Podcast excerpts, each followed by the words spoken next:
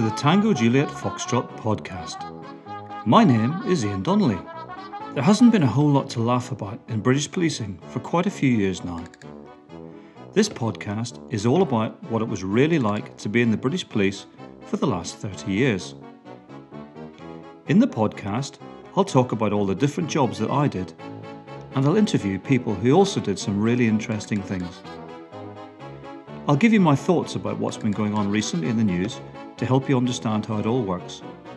Spoiler alert, it's not like it is on the telly. This podcast is the real deal. I'm going to be discussing some quite disturbing things from time to time, so listener caution is advised. There may also be a bit of swearing, so best to keep the kids out of the room. Everything I say and have written comes out of a place of great love for British policing. You may not agree with it all, and that's okay. But all I ask is that you listen with an open mind, and if you go away feeling that you know a bit more about what policing is really all about, and perhaps have a bit more empathy for police officers, then I've succeeded. So, here we go. Hello, folks. Welcome to episode 32 of the Tango Juliet Foxtrot podcast. So, this week I'm going to be speaking to Mike Neville. So, Mike Neville, for those who have never heard of him, uh, is a fairly recently retired Detective Chief Inspector from the Met Police. Uh, Mike and I have known each other a long time, albeit it's been a while since we had spoken, uh, many, many years since we'd spoken, I think, probably. Um, so I knew Mike when he and I were PCs together in South London back in the early 90s. Uh, he um, was the permanent beat officer for uh, an area of South London in Clapham where we both worked, which was known as Two Beat. So, for those who don't know anything about policing, um, each geographical area um, was, and I don't know, probably still is, um, broken up into individual beats, uh, geographical locations. And I'm trying to think back in Clapham in those days, I think we had about 11 or 12 beats for the um, borough. Uh, and Mike was responsible for Two Beat, and Two Beat was the front line in the heroin and crack dealing sort of, um, it was the heart of drug dealing in that part of London. And it was just for those who are interested. Um, if you know that part of London, it's sort of a triangular area.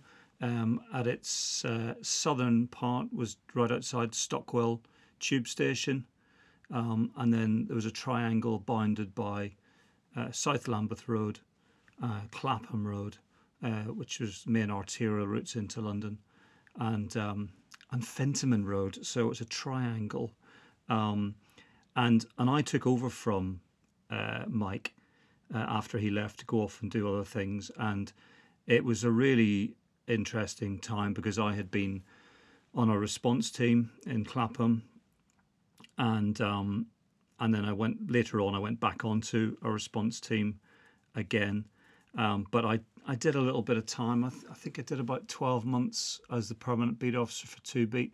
So taking over from Mike was uh, stepping into very very big shoes because he he had a fairly fearsome reputation uh, in uh, that part of London. Uh, very uncompromising character, absolutely fantastic thief taker. Um, knew absolutely everyone. Uh, all of the had an encyclopedic knowledge of all the local criminals, um, but he had a brilliant um, relationship with with all the decent people, and um, uh, particularly the young young kids, uh, and he was was and still is heavily involved in the army cadets, and uh, most of the most of his cadets were um, uh, living l- locally, and he would kind of recruit them when he was out and about to, to come and work as as uh, as as uh, army cadets. So so Mike Mike, um, it was really lovely to catch up with him, and he's been a very outspoken sort of character. Uh, and he was certainly uh, very outspoken on our on our chat. Um, I think he, you know, he has a ability to he's got a phenomenal work ethic. Um, I think he gets very frustrated when other people don't live up to his very high standards. Um, and I think because of that, he probably being quite outspoken. I think he probably made himself quite a few enemies uh, from time to time. But but I've got a lot of time from, um, and it's interesting that uh, we had Kevin Hurley on as, on an earlier uh, interview, and uh, Kevin Hurley is also a, a very a formidable character, very outspoken. And uh, and Mike and Kevin used to work together, so God only knows what that must have been like it's just worth pointing out that the sound uh, and parts of this isn't absolutely brilliant. Um, I think Mike, I, I, t- I joked with him that he was sat in the middle of a motorway service station or something. There's lots of clinking of cups and uh, clearing of plates. I think he was sat in a uh, breakfast room or something of a hotel. Um, so I apologise for that. Uh, there's not much I can really do about that, but uh, uh, yeah, it's fine. You'll be able to hear everything, but it's just not not um, not exactly Dolby Dolby stereo. But just before we go into the interview or the chat, um, just a massive, massive plea for anybody. If anybody's read my book Tango Juliet Foxtrot and has enjoyed it, and I know lots of people have because they tell me they have. Uh, I get lots of really nice emails and messages, um, and uh, and I know from speaking to the publishers that that many thousands of copies have been sold. Uh, so that's brilliant, really brilliant news. But can you do us a massive favor and review it on Amazon? You don't have to have bought it on Amazon, but unfortunately, Amazon I think is a, pretty much the only platform that you can do book reviews. Um, it, I don't think it's had a single review for a good few weeks now, which is a bit odd actually. I'm starting to get a bit suspicious whether I don't want to sound all paranoid, but um, I'm just wondering is there some skullduggery going on with Amazon or or something because um, the number of reviews don't seem to be stacking up against the number of book sales. So, if you have read it and you've enjoyed it, can you please go onto Amazon and give it a review, um, ideally with some commentary as well. And the reason it's important is because people buy books on the basis of seeing positive reviews. And the messages that I'm trying to get out in the book, I think, are so important for the British public and for politicians and policymakers and journalists and all of these people that um, the more positive reviews the book has, the more likely people are to buy it. The more people buy it, the more they will educate themselves about what's gone wrong in British policing. And hopefully, as a result of that, something uh, will change for the better. So please don't make me beg, but can you get on Amazon and review it? Thanks very much.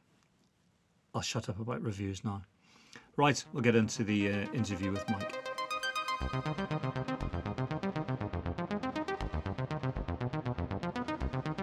Hey, Mr. Neville, can you hear me? Yes, I can. Can you Hey, there he is. It's all in. Uh, it's, there's no need to dress up. You've done use the audio, aren't you? Is that right?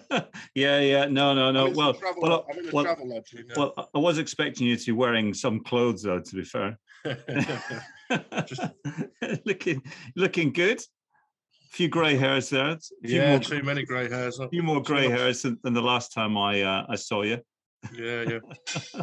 I'm trying to think on that one. I'm trying to think when the last time I saw you actually was. It was flipping know. Do- donkeys years ago, wasn't it? It is literally. Yeah, yeah it, is. it must be the. It must be the nineties or something. oh, mate. So yeah, probably Clapham days, wasn't it? So, um, but yeah, thanks ever so much for coming on. I really appreciate it. It's um, nice to uh, have two old Clapham muckers. Yeah, yeah. Um, sorry, I'm using the word muckers there as if I'm some sort of um, Mockney Cockney, aren't I? so, uh, how are you keeping? All right? Yeah, I've been married too many times and had several children, but um, you know, I'm all right. Good. Yeah, yeah. It hasn't killed you. Killer cure. Yeah. Everybody well Killer in the cure. in the Neville family. Yeah, I mean, I lost both my parents. Uh, that was a bit of a wake up call for me and my brother because we're both about 74, so we know we've got about 20 years left. Um, but um, yeah, I mean. I'm trying to, it's just been funny running the business. You know, that's a been an unusual experience after, you know, I was a soldier at 16 and then in the police till you're 50. So your money goes in the bank whether you're, you know, idle or good, you know, and I was, I was pretty good at my jobs. But you know, when you're running a business, one month you've made 10 grand, and the next month you make 10 So it's, um, yeah, it's just, yeah. it's going. I know. I've been I lucky. know. I got a grant off the council for 20 grand to advertise. So hence that police insight stuff and the like. So, um, All right, good. but it is frustrating. It is frustrating with the police trying to get them to change. You know, you got, got we've got some wonderful kits uh, that would solve so many crimes. You know, just simple stuff by putting all the CCTV, all the mugshots in one place, and then just comparing all the clothing and faces. You know, Are you just, are you by any chance sat in the middle of the Super Sausage um, motorway service station? No, I'm, I'm, I'm- I'm actually in the uh, lodge, so it's much the same. I was going to say no. I- I- Well, is is there is there lots of clink like people like? Oh yeah, there will be for a minute, but I think that, All right. that's going to die off, mate. All right, okay, that's all right. Not so That's going to to, that's going to die. not to worry. they- They've done what they're doing, yeah. okay, nice one. Yeah, yeah, no. So, um, so let me think. What, as discussed um, by sort of text and what have you, um, or by LinkedIn, what would be good would be to have a little bit of a chat about um, you and your policing history, and uh, and then we can talk a little bit about um, where you think it's gone wrong. Mm. Um, I really welcome your thoughts on that and uh, and then we can talk a bit about your life in the private sector. You know, we'll talk about super recognizers and CCTV and all of that kind of stuff. So, so just for full disclosure, for anybody who's uh, listening to this, um, well, hopefully a few people will be listening to it. So you and I met back in about, let me think, would have been about 1992, something like that, maybe 91, 92, when I went to Clapham. Um, and uh, you were the sheriff of Two Beat. and Two Beat was, as you know very well, uh, the Dorset Road estate and the surrounding area around sort of Stockwell Road. And it had a pretty fearsome reputation in those days, didn't it? As a as a kind of the, the front line for drug dealing, heroin, crack cocaine. Um, and you ruled Two Beat with a rod of iron. Would that be a fair description of it? Yeah, to a point. I, I did. I was ruthless. I had a whole uh, wall dedicated to graffiti, um, lambasting me.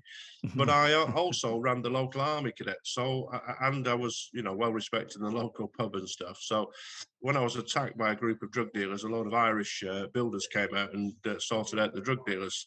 So, I had a good relationship with the people there, but I was ruthless with the heroin uh, dealers uh, that uh, plagued the place. And of course, it was a very mixed bag because uh, that triangle of roads, South Lambeth Road, South uh, uh, South Lambeth, South Clapham Road, South Lambeth Road, and Fenton Road. If you look in there, you've got some of the richest people and some of the poorest. Because Yeah. in Albert Square, which was at the back of the Dorset Road estate, you had Joanna Lumley and a judge and a colonel living. So you had such a mixed bag of people. It was um, Yeah, yeah, yeah. yeah, quite quite a good place to police.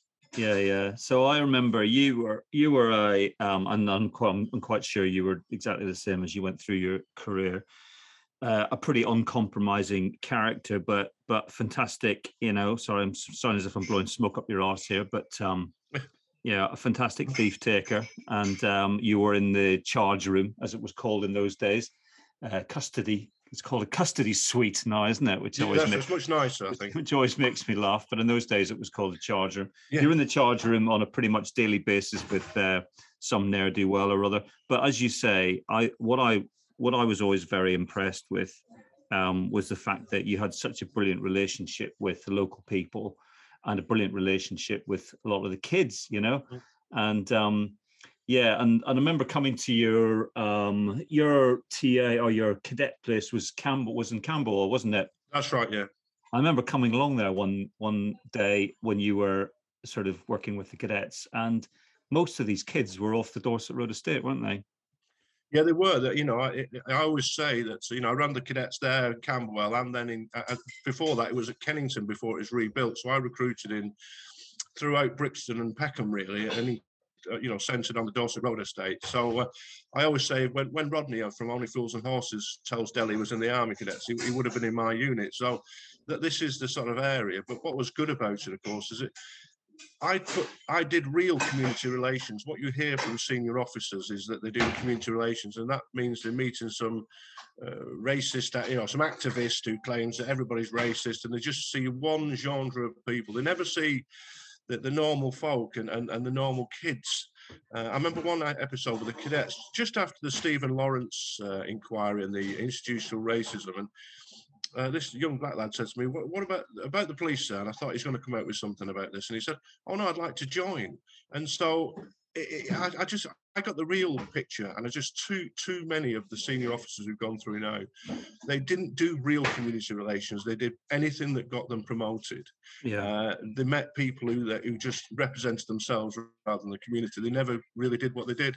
Yeah, uh, and if you know, for example, the other thing with the police, I think, is at that time, I lived in Streatham, so I didn't live far away. If you look at uh, inner London, somewhere like Brixton, 50 years ago, the vast majority of officers would have lived five miles from that police station. They were part of the community. They owned, they had a, a, stake in it, you know. And I had a stake because I lived in Streatham and I and I had worked with those local youngsters. I was seen as a you know somebody local and uh, you, you, you want to do well too too often now the police are like an army of occupation they come in from some nice area into a rough area yeah. and they don't have that that same ownership. They go away and it's not theirs anymore.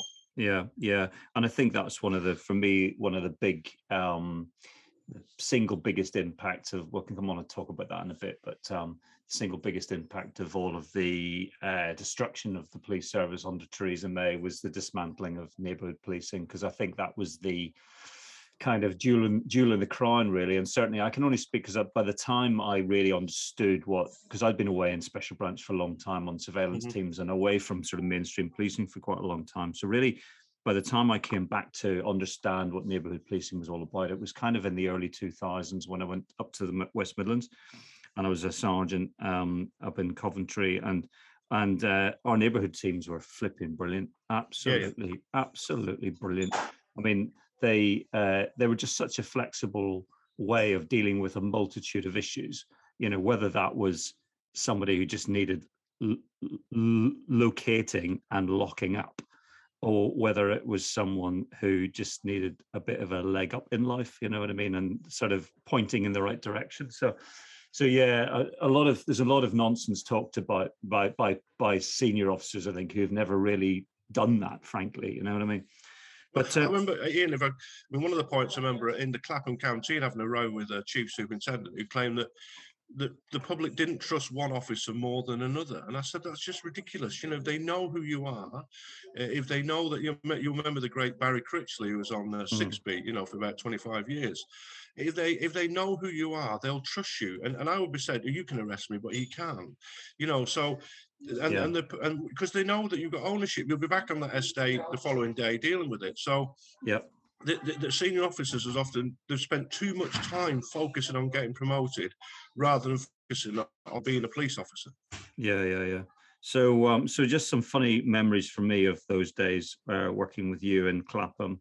Um, I remember going to you introduced me to Dr. Tony, so, Doctor, so describe describe Doctor Tony, because um, uh, I can, but I'm interested in seeing what your background. What's your understanding of who Doctor Tony actually well, was? Well, bizarrely, you, will remember uh, WPC there, called Soraya, who was uh, she was half uh, Iranian or Persian, and he was uh, he was uh, in the sort of Iranian community. He was a sort of respected character, like a, some kind of quack doctor, but he had this awful, greasy, lank black hair and a dodgy ice cream van and the house had an awful smell.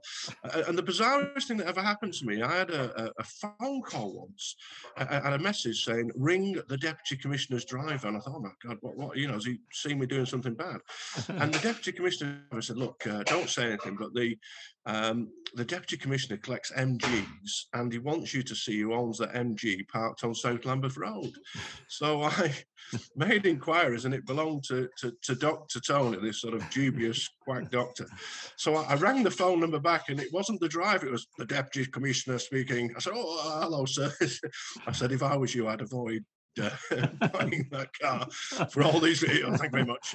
on the phone down, but so, but he was a sort of bizarre individual. He lived in a, a very very big townhouse, and I, I, think it was right for if they found six dead prostitutes in the back garden. I just certainly wouldn't surprised that they didn't search it. I know. I remember being introduced to him by you and going into this place, and you're absolutely right. It's it was a really dreadful smell. It was kind of a weird, chemically kind of um, smell, and there's all sorts of weird big jars around shelves full of what looked like body parts in swimming swimming in various colored fluids.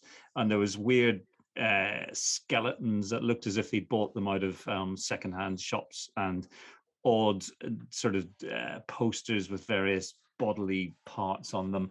And he wore this grubby white. It, it, was the sort of coat that you would, if you went into a, a, fish and chip shop, a really nasty fish and chip shop, the bloke behind the counter would have been wearing a coat just like it. And he, as you absolutely right, he had filthy fingernails, big long fingernails, I remember, and this long black greasy hair. And and he was the oddest character. He was like something out of the League of Gentlemen, wasn't he? Did you ever watch the League yeah. of Gentlemen? Yeah. But yeah, and apparently he had been in the South London um, times quite a few times, hadn't he, for various misdemeanors or things? Yeah. I think. Yeah. As I say, it was well respected in the, the local Iranian communities. So got on there. but I said it was the WPC who sort of family took it there when she was a kid. So. It was the fact that he had a nice. it's the fact that he had an ice cream van.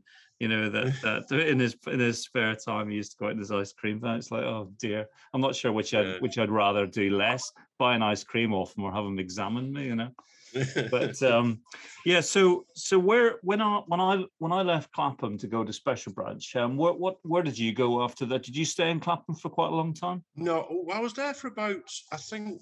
Uh, let me just work this out. So I got there in '89, so I was probably there for about years, I think. But in that time, if you, I don't if you remember, there's no sergeant's promotion for years in the Met. So I was doing concurrently the DC's course and, and the sergeant's exam. And, and I also did that degree at uh, Portsmouth. Oh, yeah. At the same time. It's useful because I did a, a, a piece on uh, street robbery. Hmm. Um, of, I did two pieces, one on street robbery, which got me onto Operation uh, Eagle Eye. Uh, I was the only PC on it. The, the, next rank up was a DI, It was Kevin Hurley, who's, you know, oh, yeah. to be a commander. so we, and Bill Griffiths ran that. And I also did a, piece called Equal Opportunities, uh, Equal Results, which was uh, a dissertation on the arrest rates of male and female officers, uh, which which showed that um, it was published actually by a feminist academic. But what it showed is that the highest uh, number of arrests were always male officers, the sort of Dirty Harry, Jack Regan. I suppose I could fit into that category, where the policing was not a job; it was a mission. Right. And the laziest officers were invariably men, and all the women were in the middle. So it'd be right. interesting to redo that study. But uh, yeah, so I did yeah. all those things, like so I did the uh, DCs, the sergeants and this degree. And then a sergeant's post came up at, uh, uh, well, before that, I, I specialized. My whole work uh, pivoted at that time. So I was two areas. So informant, so in people, I became sort of a training DC, uh, crime squad and the like. And of course, because I had such contact with the community, of the six registered juvenile informants in London, I had three of them. Mm. Uh, and it was a time when all the um, banks and post offices took their screens down to be more user friendly. So mm-hmm. almost overnight, the people robbing banks went from being the stereotypical Sweeney villain of middle age uh, with a stocking mask, a white man, to mm. with a shotgun, to, to teenage black lads who just simply steamed over the counter yeah. uh, without weapons and, and, stole everything. And um, at this point, um, I realised that we were given we were given CCTV in those days, just given a book of photos, and it was at that point in around 94, 95 that I realised that the police had no real system to deal with images like they do fingerprints and DNA. This yeah. was a pivotal moment. So, a DI in McDonald's said, "You know about." Uh, local kids, local robberies, deal with this. And, and I was, uh, and my first database was one of those. Do you remember those albums you used to get from Woolworths where you you opened up the, this like the sleeve and you stuck your photographs in and then you stuck it back down. Yeah, yeah. yeah. That was the first uh, image database in the Met. And I would go around and show these images to to uh, offenders in prison or, or, uh, you know informants outside. But I, I was finding uh, images in DC's desks all over the place. Then we found out. We asked one lad at Kennington Police Station, "How many of these post office robberies have you done?" And he said, 70, 70. And of course, at the time, the Met was divided into what, 50 or 60 divisions. Yeah, and yeah. Because yeah. they weren't armed, the flying squad weren't picking them up. So no one knew of this series. So me and a, a DC called Dave Barnfather set about this. I remember uh, Dave, actually. Yeah, top, top uh, officer. Me and him uh, solved, a, you know, 150 or something of these these robberies. You got very nice. You got a commissioner's commendation, but really it set my career path on in two ways. Firstly, to do with informants, and secondly with with images. Mm-hmm. And so from there, I was at this, a sergeant's position came up, and I took it. I was a uniform sergeant at, at uh, Southwark, uh, Borough, and then Walworth. It was awful. I hated it. Um, custody suites. It, it, tied me down. I'm not an animal mm. to be put in a cage. You know, mm. the idea I couldn't go to Feltham. I, I, had to have the flying squad intervene with some petty inspector who wouldn't let me go. You know, I had another petty inspector who didn't like me doing the cadets before night. So these are the people who are just shocking, really. Yeah. Uh, luckily, um, about six months into this nightmare, um, a, a, a, lad called Guy Carmichael came to see me at Brixton. He said, "Oh, they're looking for a DS for the crime squad," and uh, that, so I went to D, I went to be a DS, and then quickly um, with it, so I was at uh, DS at Brixton, and then within eight, uh, within a few months, I said we need temporary DIs, so I applied. And so I went from PC to temporary DI in 18 months, which was a pretty, you know. That's pretty impressive. You know, and then, then I, uh, so I worked uh, all over um, uh, Brixton, then Streatham, uh, Clapham again. So yeah. I, was, I, was, like the one of the DIs on the bill who actually knows where he is. You know, most people yeah. don't know where they are, do they? uh, and and so I be, then they brought in dedicated informant controllers, uh, and I mm. became one of those. Uh, and again, I was pushing the use of images all the time. That was as a DI, was it? Yeah. Yeah, as a DI. And then I got promoted to DCI about 15 years service in. So I was a DCI for half my service. So I uh, got to DCI and there was no operational uh, post. And somebody said, oh, there's this post up at the at, uh, Operation Emerald, which is about improving justice. And I thought, you know, I keep banging on about these images, and this is my opportunity to yeah. do something about it. So I went there and I met a DS called Steve Hubbard, who was looking into outcomes of CCTV uh, with, with uh, once a trial and the failings, how it wasn't being played and how we're losing cases. And I was looking, of course, at the how do we get more images? How do we get them identified? Yeah. Um, and so from that, we met. We went over to see Nick Ephgrave, who's of course the assistant commissioner. I spoke to him the other day, a top guy, yeah. who was the detective superintendent of Southwark, and he said to me, you know, right, you can set up this specialist CCTV unit here. And I, was getting, it was a bit like the Dirty Dozen, you know. I think, I think the only um, one person fit for duty on that team was a, a lad who was 25 stone. He couldn't walk up the stairs. But you know, I got this gang of misfits, and uh, we, we sort of gathering CCTV. And as I started to gather it, it started to be identified. And I realized there was a PC called Jamie Smith, and he was making more identifications than anybody else. And there was other officers. And at one point, Southwark was circulating in the Police Gazette more images than the whole Metropolitan Police put together. So I thought there's something into this. So we started to expand, uh, started to go uh, to other places, started up these units, Brixton, Islington.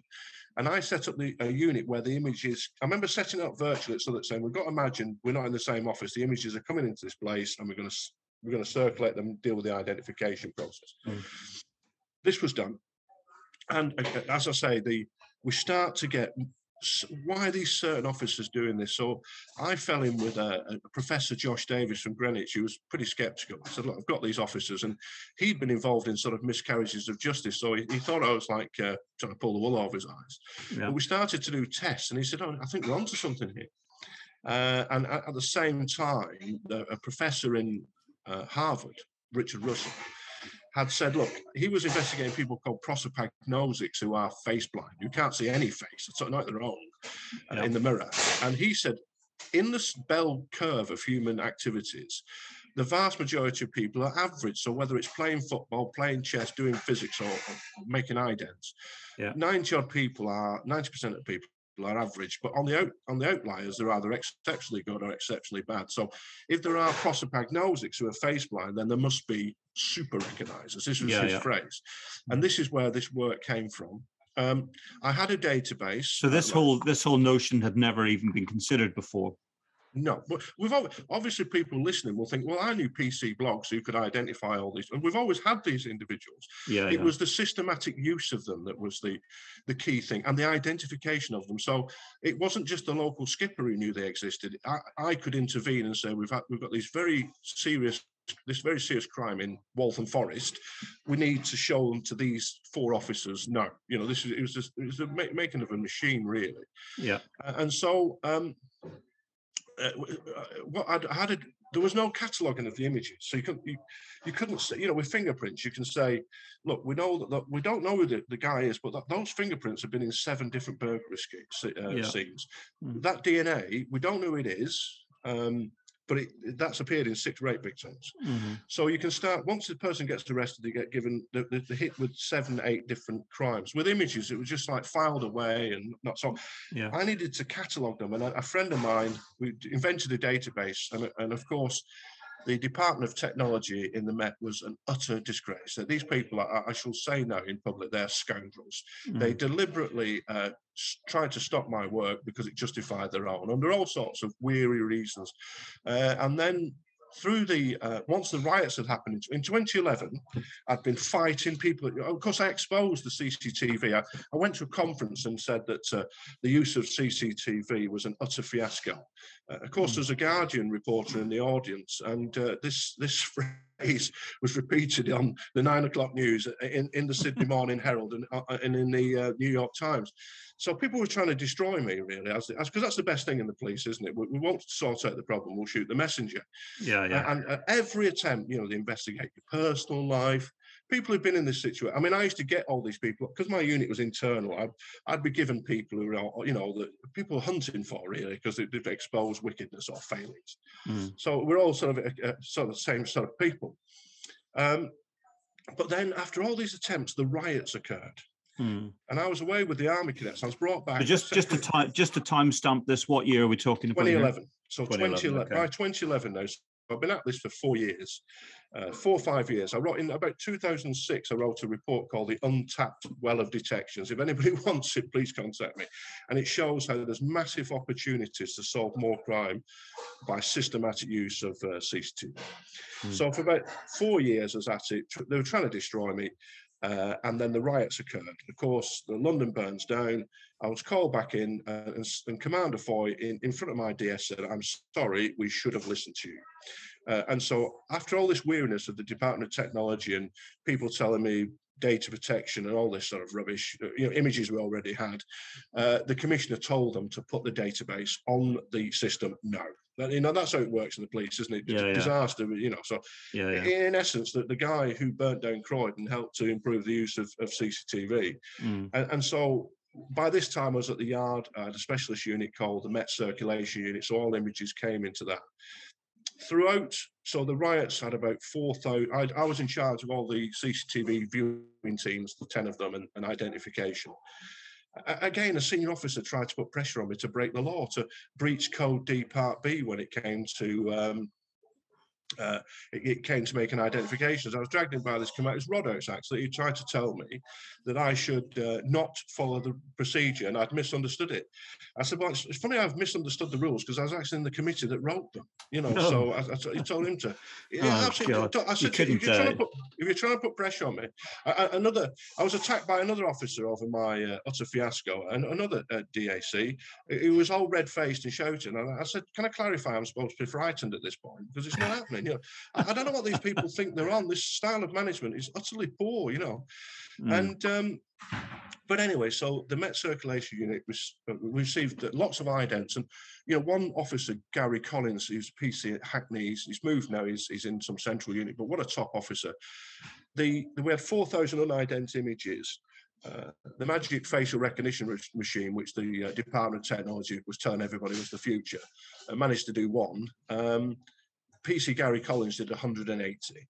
Uh, and so what happened after the riots is that we had all the, we had more we identified 150 super recognizers in the Met, um, which is about right actually. If you think there's about 45,000 uh, employees, uh, 40,000, you're talking less than one percent have got this. And how did and how did you rec- how did you identify them, Mike?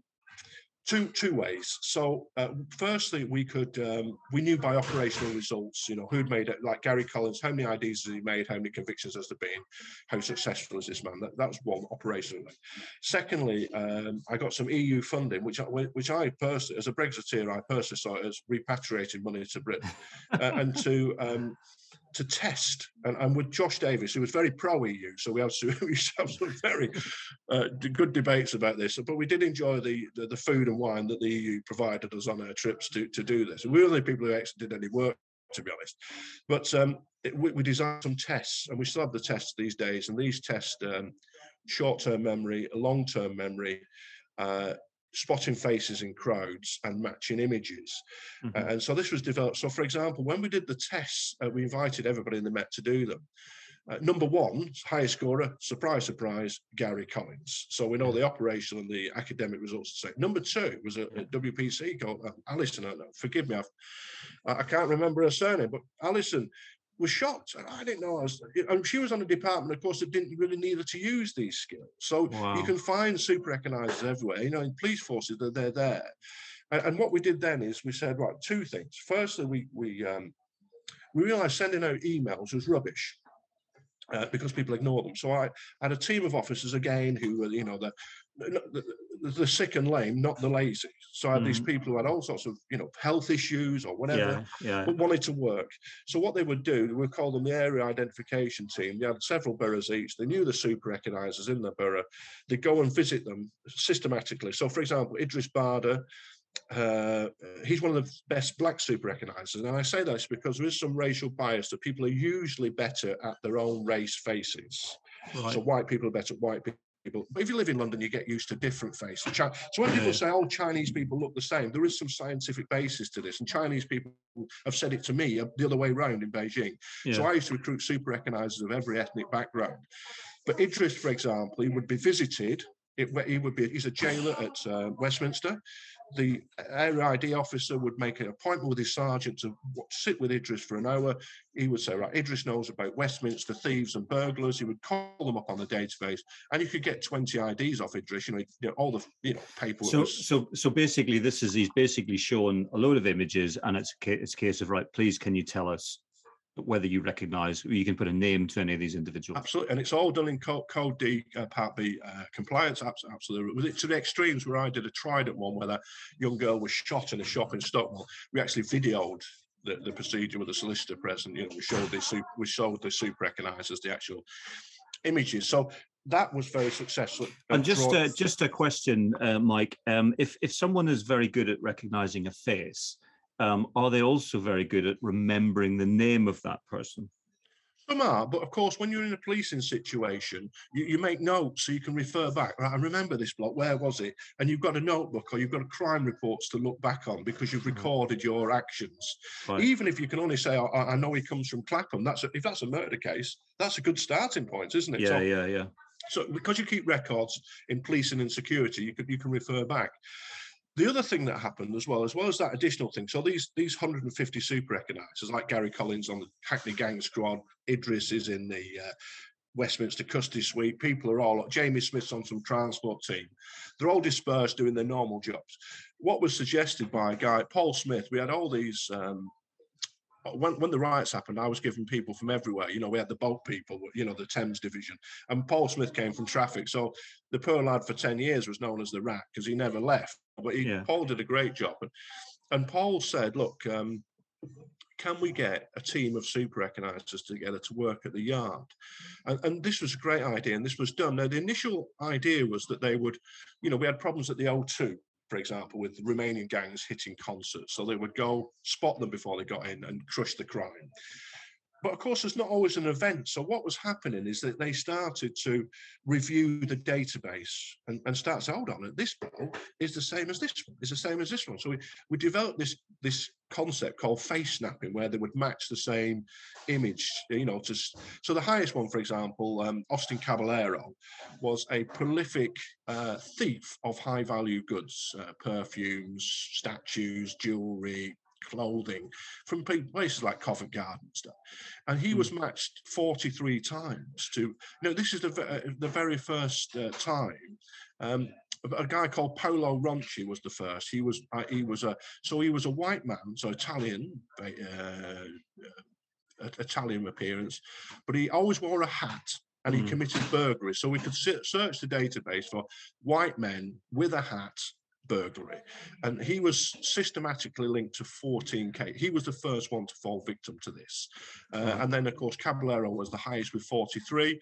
But it wasn't unusual to max people to 15, 20 images, say um, ATM scams, uh, burglaries. So, so suppose the thing for me, just to, just maybe at the risk of sounding a bit thick here, I just want to clarify yeah. clarify my you know my understanding of this. Presumably, you need you need two things to be present there. You need someone who's a super recognizer, okay, uh, on your team, but you also need that person to be in a post somewhere where they're regularly coming across ne'er do wells. So when you talked about creating a team of super super recognizers sat in some central location somewhere then by definition they're not going to be dealing with ne'er-do-wells out in the oh, street right. are they so to clarify, it's like a fingerprint expert. To match the finger marks, you don't have to know the name. So, for example, Austin Caballero, the super recognizers didn't know his name. What they could say is that that person is the, that those 43 images of somebody committing theft is the same individual. Right. And then what we did, we did a uh, we we asked in the Met, got nowhere. We put it in the um, press, and a cab driver came forward and said, I know that guy, he's called Austin something or other. And so, of course, a search of the custody da- database, and now all white males called Austin revealed, you know, 100 people, and they flicked through and said, there he is. And he was actually nicked because he made a stupid mistake on New Year's Eve. He got in a cab, didn't pay, so the cab driver drove him into the police station. He was nicked. So imagine New Year's Eve madness. And hmm. just before he's going to be released under some false name, the skipper said, have we taken your fingerprints? And he said, oh, yeah, yeah, yes, yeah. No, we have not. So luckily, good old Caballero, he got the super recognizer team a less than eight on a bank holiday the following day because, you know, it was scoops up. But uh, but what it shows is that, uh, as I say, for all police forces, I, I implore them because it's very frustrating to know that you've got a technique that could solve thousands of crimes. It make mm. you know get, give victims some satisfaction and make CCTV more effective because once the villains start getting nicked from it, they start fearing. Yeah, yeah. But we're just not using it. You know, you, you know, like in the West Midlands, for example.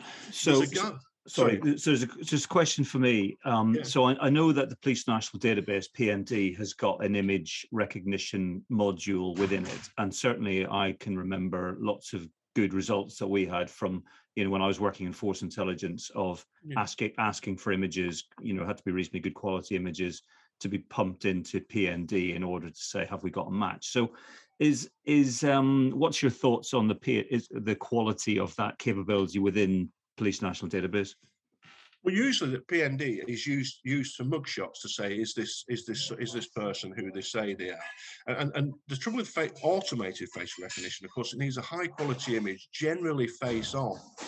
Um, right.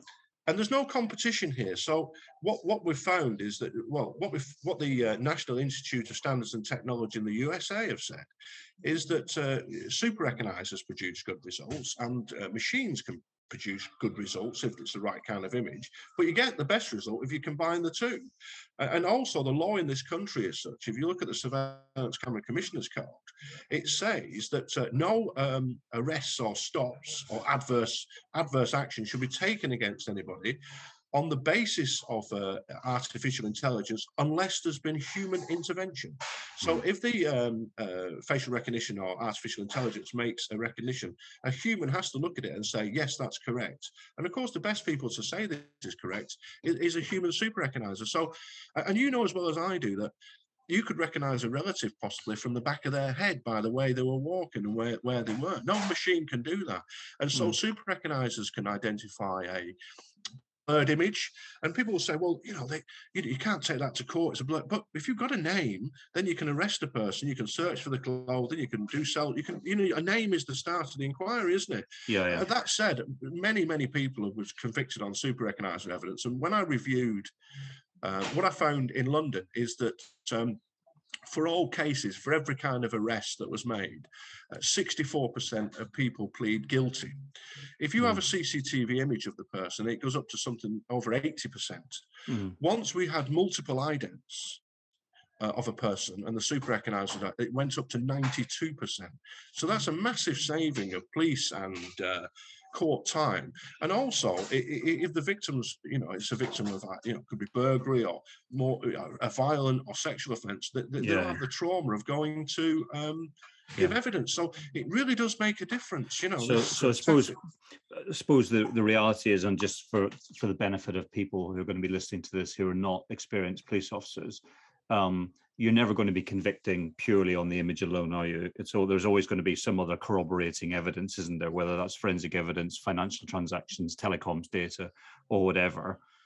Generally, yes, but of course, in England, you can be convicted on ID evidence alone. And I remember hmm. Jamie Smith had a conviction for 11 years for an armed robbery on ID alone. We know there are, of course, the, the, the warnings that the jury the jury given by the judge, but mm. in general, as you say, that you know, we, we, had a case in Croydon, for example, which highlights this, where it came up. It's a rape of a school a schoolgirl. The image came to me. I had the because I had a spreadsheet of every 100, the 150 super recognizers. I could email them and say, "You must look at this image as soon as possible." Mm. Within 15 minutes, we had a name. The man's arrested, but of course he denies it's him. But then they take his DNA, and, and of course he's matched the victim. So mm. it it's like everything, like fingerprint yeah. fingerprint evidence. It shows you that the person's been in that house. What yeah. they were doing in there at the time, of course, is another issue. So yeah. it's the starting uh, point, and and, yeah. it, and it titles you to ask difficult questions. Mm. And we also found that you had a 50-50 chance of finding the clothes. So if you arrest somebody, the clothing that they got in that image will be in their house somewhere. Mm. So all this evidence just corroborates but it's a fantastic tactic. And as I was saying, what you've got though is uh, in the West Midlands, you've got a, an officer called um, PCSO Andy Pope, who's mm. trumpeted in the press. He's made two and a half thousand IDs. Fantastic. I, I run the Association of Super Recognisers with Lord Lingfield. We gave him a, an honorary fellowship for his wonderful efforts. But only less than half of his IDs are turned into convictions because this is because the images, the identity identification are not managed in the same manner as fingerprints and DNA. So fingerprints and DNA are strictly controlled. Their use uh, and their conversion to detection is, is, is monitored by the Home Office. It, uh, therefore, it's monitored by the, the police officers, senior police officers. So what gets measured gets done. So poor old Andy Pope's making all these IDs. And because West Midlands don't have any systems, one, he doesn't see enough images to ID. He could identify 10,000 people if they have the systems. And secondly, when he IDs them, no one's gripping the officer to say, why wasn't this person arrested and charged? charged. Yeah, well, I think there's, you know, um, there's all sorts of issues around uh, the criminal justice system at the moment, aren't there, Mike? Um, you look at the six percent uh, detection rate for, you know, total recorded crime. It's a complete bloody disaster by any definition. So I think, I think the whole system is in complete crisis at the moment, isn't it? And this is just one element of that, isn't it? It's one element of it. But what I would say is that for police officers listening, is that most things you can, you know, I was at the security and policing conference yesterday at Farnborough, the Home Office one. I saying like most of the equipment and systems that are on display could make a small difference and, and, and make a and makes it better.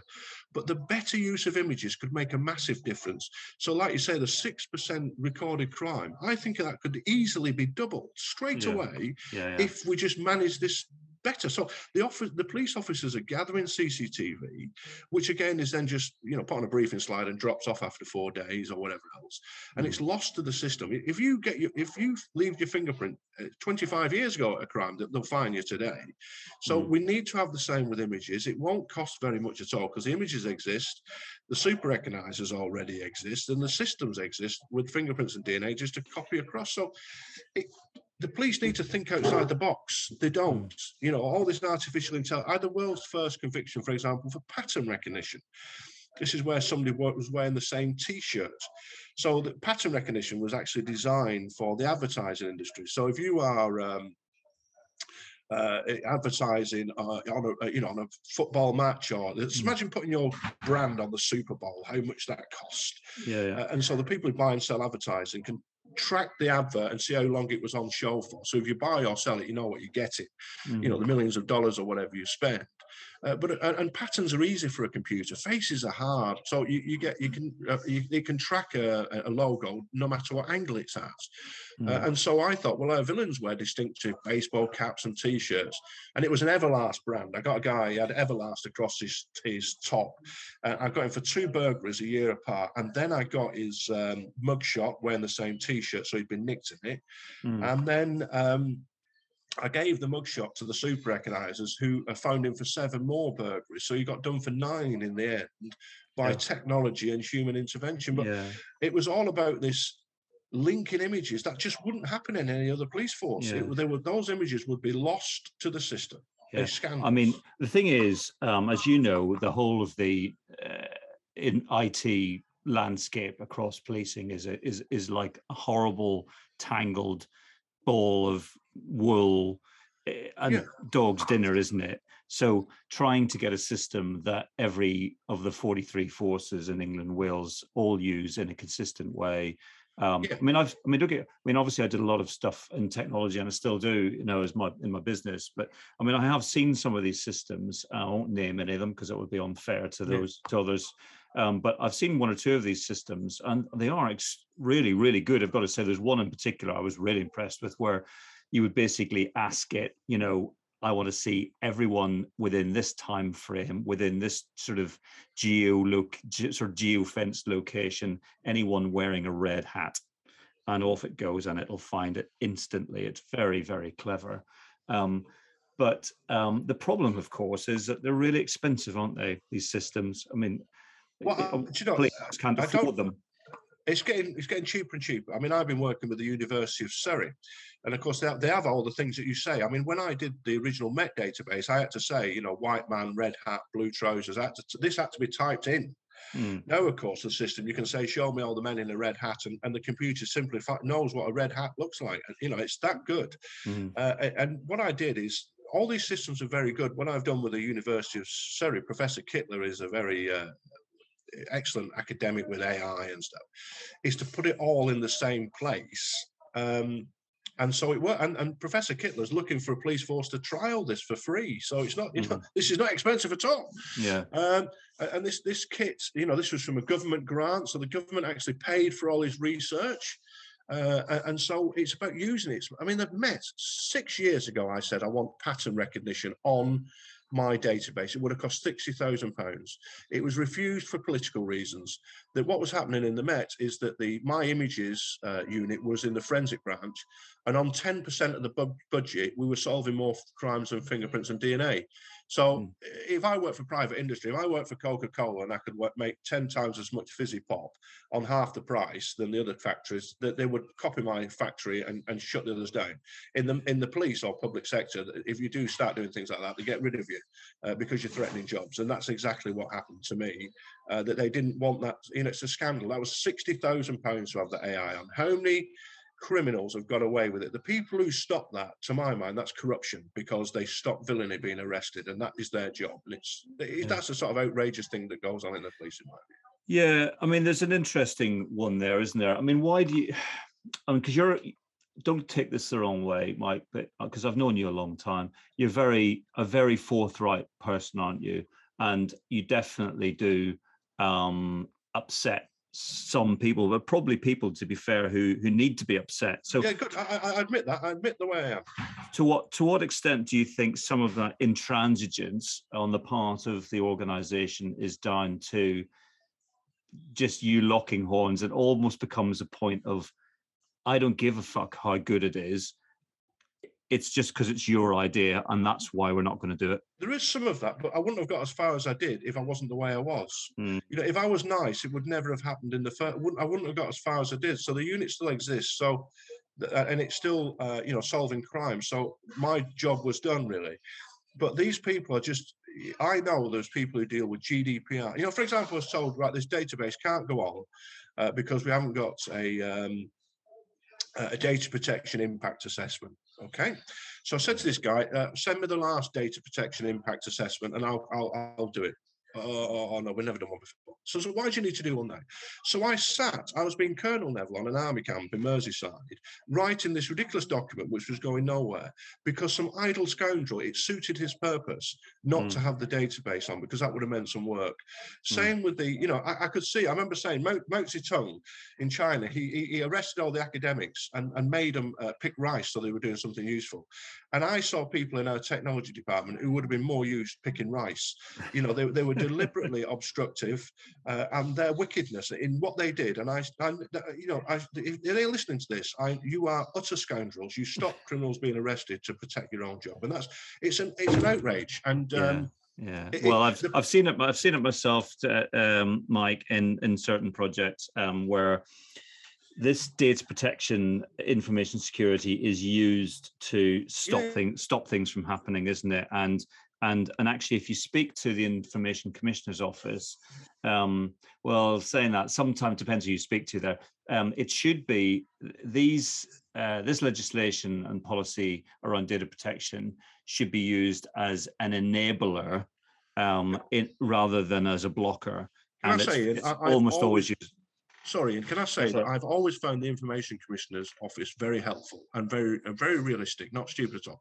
In fact, what the Deputy Information Commissioner called me the inconvenient truth of CCTV because the Met tried to stop me uh, speaking. So I've got a lot of time for the Information Commissioner. And what's the ridiculous about it?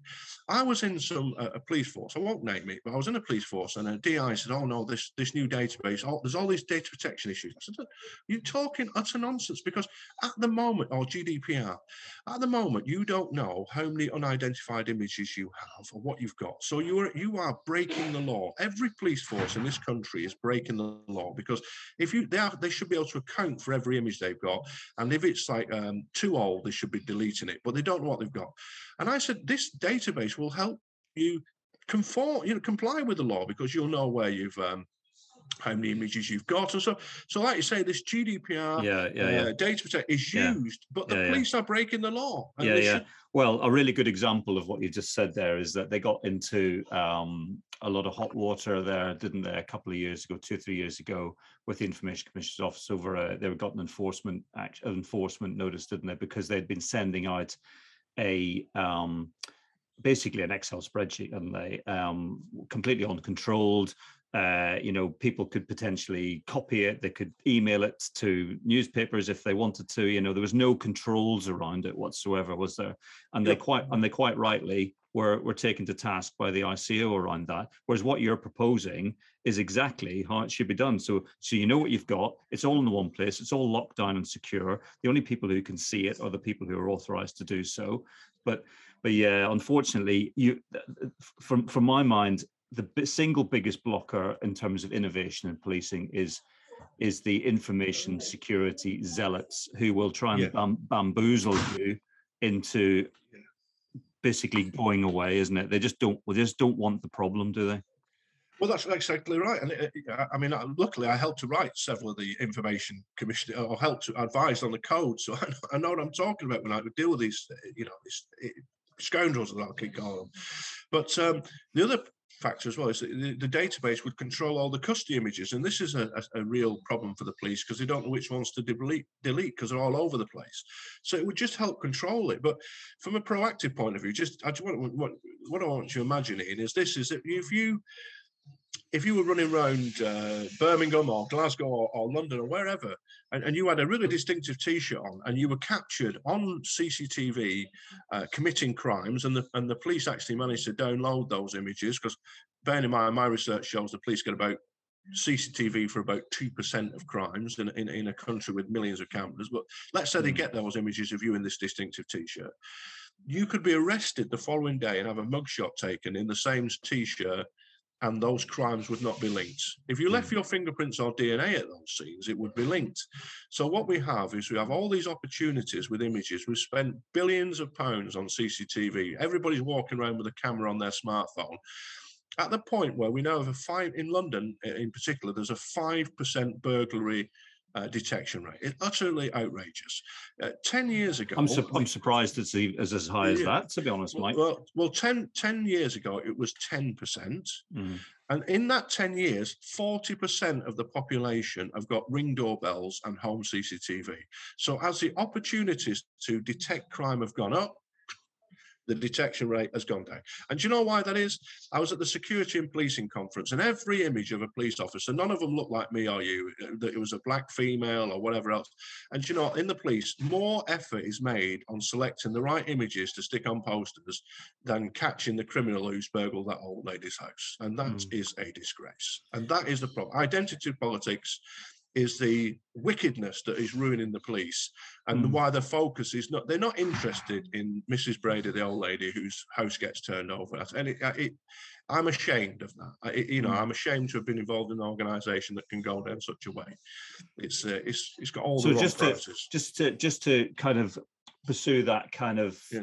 issue a bit further then so just going back so leaving what you've said there about images and super race is fascinating. I've learned a lot from listening to it, and I definitely would like to have another conversation, probably offline, around that, around some of the opportunities I might be able to put your way. But um, yeah, the issues around policing, um, and you've been pretty outspoken, haven't you? You're you're sort of something of a media pundit now, aren't you? Um, around all of these issues. What what do you think? Where do you think it's gone wrong? Putting aside the fact that the government took the legs away from policing financially, sort of in 2010. Mm-hmm. What, what are what are the other issues that you that you see as having contributed to the the horrible mess that policing is now in? So the, the first thing I think is the lack of ex-military. So my background, I was in the army from 16 to 21. I always wanted to join the police. That was my aim. Uh, and so when I joined, when I was at Hendon and on the pass off parade, there were hundreds of uh, recruits there. And I think at least half of them had medals on their chest because they served in Northern Ireland or wherever else, Cyprus or wherever the conflicts were at that time. Uh, when I went back uh, in um, the last time, uh, sometime, I retired with about 28 and a half years service because of my um, uh, army army uh, service. So it must have been around uh, 2016 or something. I looked at a pass off parade there, and I think I saw one set of medals. And apparently, uh, Hogan Howen commissioner had said he simply didn't want that type of people. And so, removing that military background, that uh, Sir Robert Peel. If we look at the principles of policing, Robert Peel was obviously a very brilliant man because what he said then applies now. And he said at the time he didn't want gentlemen; he wanted guards, sergeants as his police officer. And you can see the common sense behind that. And hmm. then so they've got rid of that, they, and they want so the the uh, if you look to the the senior officers in the Met, I think only um, uh, Martin Hewitt is an ex-army officer. If you went back 30 years, half the senior officers would have been uh, ex ex-army. If you looked at people like uh, George Churchill Coleman, Nipper Read, ex-navy, or whatever. And so we've lost that experience, we've lost that discipline, we've lost that smartness that used to make uh, British policing uh, famous. That's a erectness. And then we've got, uh, uh, you know, equal opportunities out of control.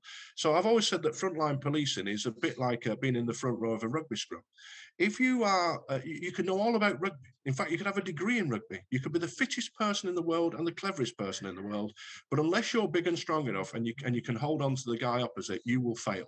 So mm. it's it's really unfair that somebody who's five foot tall really wants to be a police officer.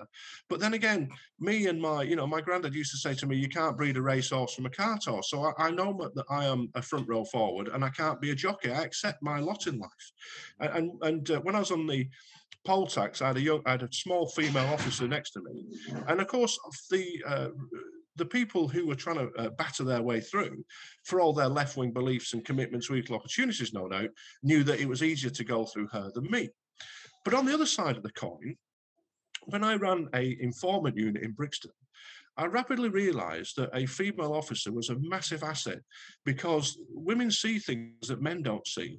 Men will tell women things they won't tell other men because it might expose a weakness and stuff. So I said, I want to guarantee I've always got a female officer on my phone.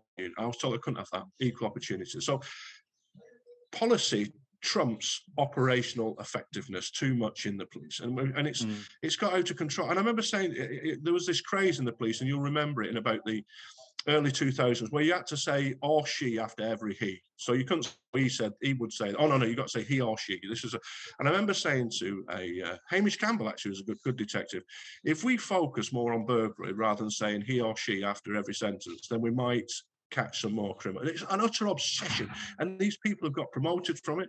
And then the next thing you do, you know, we've got this diversity. We were told, well, the more diverse the police are, uh, the better it'll get. Well, obviously not, because it's not, as it? So, from if I was a businessman looking at uh, an alien flew in, uh, flying on my spaceship and said, "Well, show me the police performance 20 years ago and show me it now," I'd say, "Well, what, whatever you've been doing isn't working." But it's it's an obsession, and I've never known a, a, member of the public complain about the, the uh, colour or the sexuality of the police officer who turns up to help them at a burglary, robbery, or whatever else. What mm. they ter- what they complain about, of course, is that the officer doesn't turn up or doesn't do anything. Mm. So we're picking the wrong people and for all yeah. the wrong reasons. And and the senior officers, they're all of the same ilk. They're all ex-students. So you, instead of having a disciplined force of um, with several ex-senior, you know, ex-military senior officers commanding uh in, a, in a, a disciplined force, we now have a sort of ragtag of students being loosely managed, I suppose, is, is the best verb you could give them. Mm. a lot of students. Hence, you get people skateboarding with Extinction Rebellion and singing with them and stuff. So it's not we're picking the wrong people. There needs to be root and branch reform and, and get a grip of, of yeah. this because it's down the pan. So it's really interesting statistics there has been released in the last week, isn't it? 10% of the Operation Uplift officers have resigned um, yeah. within the first two years. So there, I mean, how much money has that cost there? Well, you, you, the recruiting people who don't, sorry, and I say, you That's know, right. they're recruiting people who don't know they have to do nights. Yeah. They're recruiting people who don't think they might have to get involved in a fight every so often. It's just, what in God's name are we, are we, are we doing here? You know, it's, yeah. we're supposed to be protecting the public. And what we're doing is, it's all inward looking. Mm. Identity politics. I remember being on the phone once and I was trying to send a load of images of criminals. Of course, the Met system couldn't cope with more than five megabytes or some nonsense like that, you know. And I nearly put my fist through the screen. And on the other side of the desk in opera in, in Empress State Building, you remember, it's awful. You could lock that door and no one would know they'd been left in six months. It's full of characters like. And opposite me was somebody who looked like Swiss Tony off the Fast Show. And is yes, I've got uh, six Chinese officers, seven uh, black, uh, three whatever. And I just uh, six uh, a gay. Uh, who cares? Yes, but they did care, and he had all the facilities, and I couldn't send images of uh, uh, of people wanted for armed robbery, and it's just They've lost yeah. their way. They've it's lost very, their way. It's a very strange one, isn't it? Because this is what I say to people that you know I was never a fighter. You know, I was I was able to hold my own physically, but I was never, I was always the sort of person who who would talk my way out of trouble generally, mm. um, try and avoid physical conflict. But but you know, I was six foot two, um, you know, and I could look after myself if I had to. And this is what I say to people. I said, do you want a police service full of um, you know, uh, you know, people are going to be going off on their days off and, and sitting reading, um, you know, 18th century poetry. No, you don't. Occasionally, you're going to have to say to someone, see that bloke over there in the corner uh, who wants to fight everyone and he's off his head on on steroids and crack. Um, go and sort him out. And you and you're going to want three or four burly, probably probably blokes, not necessarily because we've all worked with female officers who can handle themselves as well. But you do need to have someone who's not going to back down from a fight. You know, absolutely. Absolutely, and I was I could fight with anybody. You know, I was the play, and we had the rugby team, and all those people in the rugby team had the most arrests as well. But there's a place for everybody, but the, the, this idea that uh, if you're five foot tall, you, are entitled to be a police officer is just it's just ridiculous. Mm. And, and we need to tell people, like I say, it's ridiculous if I wanted to be a jockey. I, I accept my lot, lot in life, but we can't. Everything's got to be about the individual, and it's not about society. We're here to serve society, not ourselves. It's almost like a selfish thing. I think I'm entitled to everything I want. No, you're not. And, and somebody's got to be honest about this. And and we've got we're letting the public down, and it's sad when you see. Uh, um, like I say, 5% detection rates of things like burglary. That's an awful crime. It's easy dismissed. Mm. Uh, I remember, you know, I've had too many wives. And one wife's, you know, there was a burglary in in the shed, and you can dismiss these. Oh, it's just a shed burglary. But of course, to in, in her mind, the criminal had been in the garden where the children play, and so that's a real big deal. You can't dismiss things and write things off as nonsense. And this is what the police do. Oh, it's not important. And then, of course, with the CCTV, my game is, uh, of course, we we denounce like shoplifting as, as, as not important. So, but the shopkeeper, he's put CCTV in his shop because he doesn't want things being nicked because that's his livelihood. So we're not interested in his CCTV when people nick things, but of course, if there's a murder or some incident that we are bothered about, that then we do want it. And of course, the shopkeeper then starts quoting data protection, not because he really believes in all that, but he thinks, well, you can't be bothered with, you know, helping me with with the crimes that impact on me, but no, no, my system is, is worthy of your use.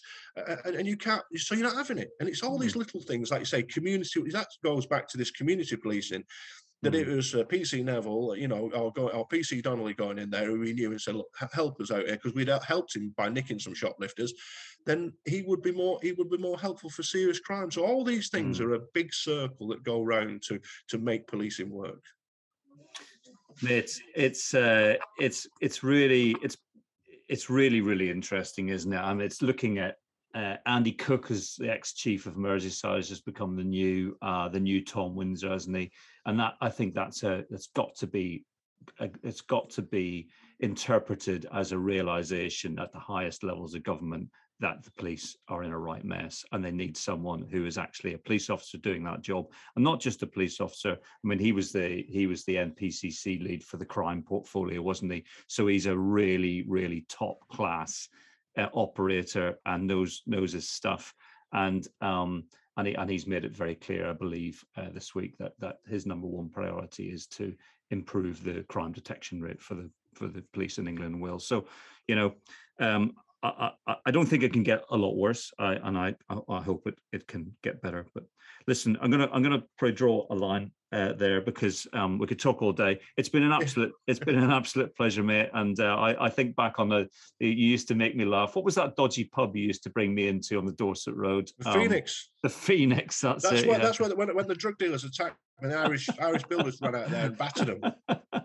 oh my god. Yeah no that was um that was that was funny. And you introduced no I won't name any names but there was a couple of brothers who had a sort of a french sounding name and you'll know who i'm talking about yeah. uh, who were sort of drug dealers down there. And i remember you introducing them, them to me. And then i ended up about a week later i ended up getting in a right old flipping up in a diner with them both. I wanted to stop and search them both for for dealing and then ended up it ended up having a roll around on the footpath with them and then the whole canteen at Clapham turned out as as they did in those days, yeah, yeah, yeah. and uh, it turned into like a bit of a pitch battle. But yeah, oh my God, happy memories. But listen, mate, it's been an absolute pleasure. I wish you wish you well. Um, I've got a few things going on work-wise at the moment that, that I think there may be, maybe I can't make any promises, maybe opportunities around that thing with the chap from Surrey. Is it Surrey, please? Surrey, Surrey University, University of Surrey. Yeah. University, Surrey, yeah, yeah. So I'll be in touch, uh, you know, out of offline, and we can we can have a chat. It's a great pleasure. Thanks, uh, Ian. I think we've got similar views, but uh, thank you for this, your time. All right, no, it's a pleasure. You take care, my friend. Cheers, All the best. Bye bye bye bye.